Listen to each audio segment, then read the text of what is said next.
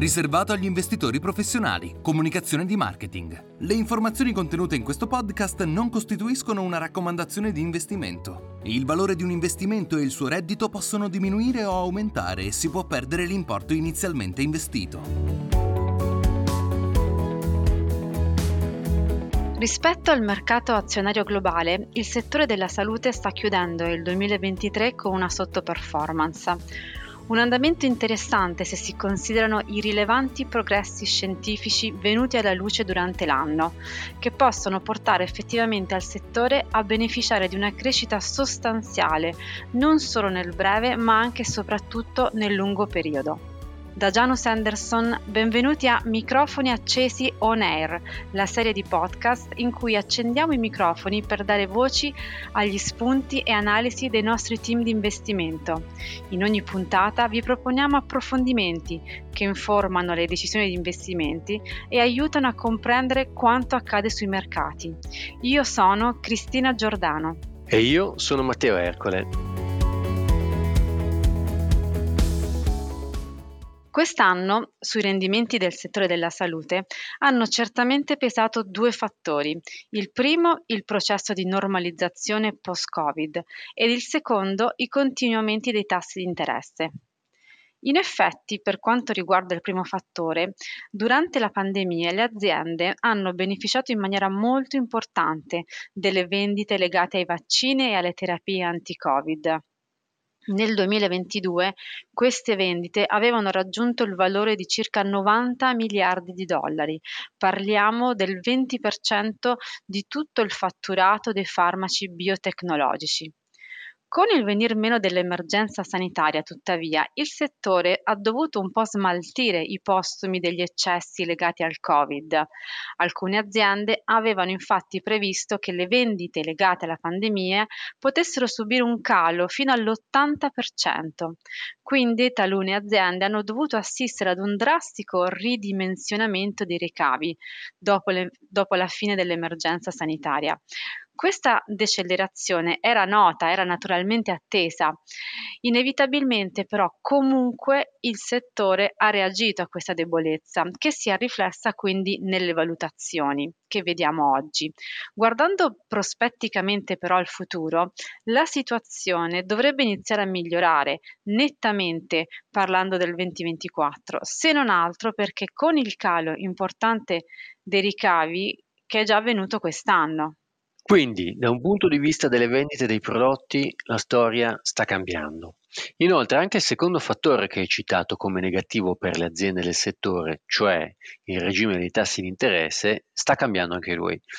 Quando i rendimenti dei treasury a 10 anni hanno iniziato a salire, i titoli biotech a piccola e media capitalizzazione sono stati coinvolti in quella che è stata una vera e propria fuga dallo stile growth che ha caratterizzato l'anno 2023.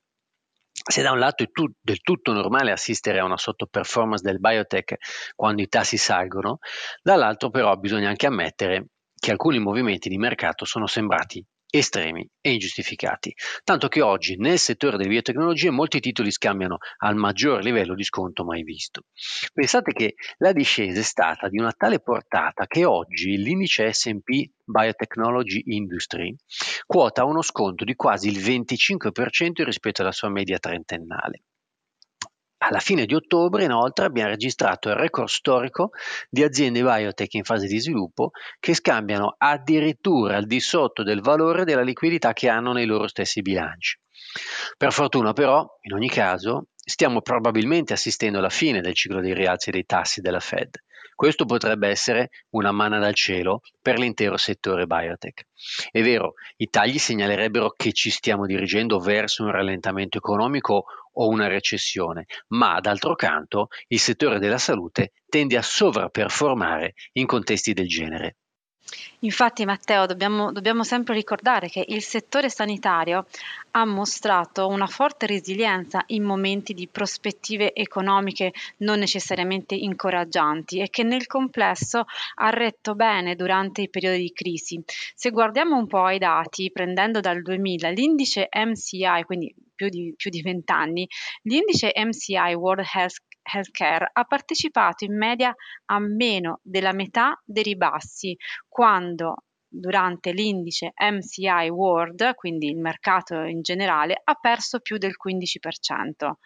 Questo tipo di resilienza è davvero rara da trovare, tanto più in un settore che inoltre può anche offrire notevoli opportunità di crescita. Beh, infatti Cristina sappiamo che il settore della salute beneficia di una resilienza dovuta alla sua tipica domanda anelastica, vale a dire che la domanda dei suoi prodotti e servizi non dipende direttamente dal contesto economico in cui viviamo. A ciò si affianca anche la forte innovazione sempre tipica del settore. Infatti molte aziende stanno facendo importantissime scoperte mediche, basti pensare che solo nel 2023, che non è ancora finito, sono state approvate dalla Food and Drug Administration più di 55 nuove terapie e ce ne sono altre decine in attesa di essere esaminate. A questo ritmo potrebbe essere davvero un anno record per i lanci dei farmaci. Riguardo voglio quindi fare, fare un esempio, Matteo, e riguarda soprattutto i farmaci cosiddetti analoghi del GLP-1. La rivista scientifica americana Science ha definito questi farmaci come la scoperta dell'anno sviluppati per il diabete inducono una significativa perdita di peso. Queste terapie funzionano imitando gli ormoni intestinali che regolano l'appetito, agiscono proprio calmando il senso di fame e rallentando lo, il cosiddetto svuotamento gastrico. Il risultato nei pazienti è stato senza precedenti, ha portato infatti ad una perdita di peso che oscilla tra il 15 e il 20%. Quello che vogliamo sottolineare con questo esempio è che non solo il numero di terapie, come accennavi Matteo, è in forte crescita, ma si tratta talvolta anche di farmaci effettivamente rivoluzionari. Riteniamo infatti che il GLP-1 possa rappresentare la più grande opportunità di mercato nel settore biofarmaceutico. Infatti, il potenziale bacino di pazienti di questa terapia è formato fondamentalmente dalle persone affette da, obesità o in sovrappeso, un numero che sappiamo essere molto importante nel mondo e solo guardando agli Stati Uniti sappiamo che le persone che soffrono di obesità sono indicate in ben 45 milioni. Bene Cristina, siamo giunti alla conclusione anche oggi. E io non posso che chiudere sottolineando ancora una volta che è raro trovare un settore che nello stesso momento storico presenta molti titoli a sconto e un altissimo tasso di innovazione. In aggiunta, come detto più volte, il settore della salute ha anche sempre mostrato preziosissime doti di resilienza. Beh, in un anno sicuramente complicato, come sarà ancora il 2024, a me questo sembra potenzialmente un ottimo mix per poter far bene. Grazie per la vostra attenzione e alla prossima puntata. Avete ascoltato Janus Henderson, microfoni accesi on air. Io sono Matteo Ercole. E io sono Cristina Giordano. Alla prossima!